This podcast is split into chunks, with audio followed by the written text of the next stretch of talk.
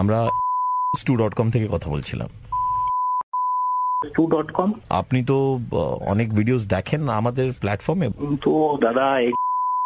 Two dot com তো US এর website আর আপনি তো বাংলাতে কথা বলছেন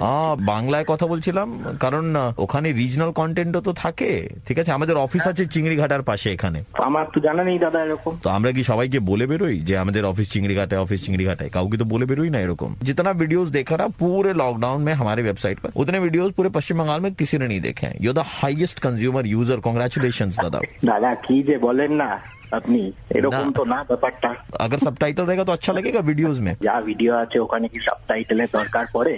না মানে অনেক সময় তো আমাদের এই আহ, যেই ভিডিওস গুলো আছে তাতে গল্পও থাকে কাহানি भी रहती है ना গল্প থাকে কিন্তু আমি গল্পটা স্কিপ করে করে না একদম ডিরেক্ট অ্যাকশনেই চলে যাই তো সাব টাইটেল দরকার পড়ে না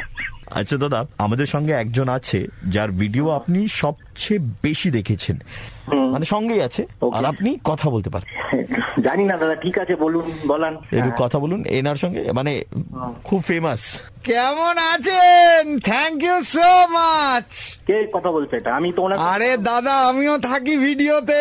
আপনি তো দেখেন ও দাদা। আপনি যা রেটিং দিয়েছেন না আমায় আপনারা বাংলা ও আমি লাস্ট পাঁচ বছরে এরকম রেটিং পাইনি কে এটা আমি লাস্ট তিন মাসে যা রেটিং দিয়েছেন আমার ঘর চলে গেল দাদা এই লকডাউনে আমার চাকরিটা যায়নি থ্যাংক ইউ সো মাচ নাকি এটা ফাজলামি হচ্ছে দাদা Hello? কার সাথে কথা বলাচ্ছেন আমি তো ওনার সাথে কথা বলতে চাইছি আপনি কার সাথে কথা বলাচ্ছেন আপনি কার সঙ্গে কথা বলতে চাইছেন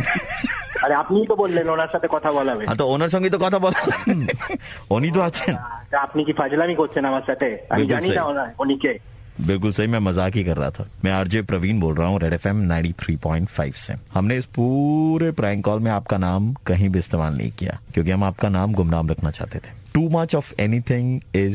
but it becomes an addiction जिस स्टेज पर आप इस वक्त है आपकी बीवी ने हमें आपका नंबर दिया था आपको मुर्गा बनाने के लिए क्योंकि you become a porn addict sir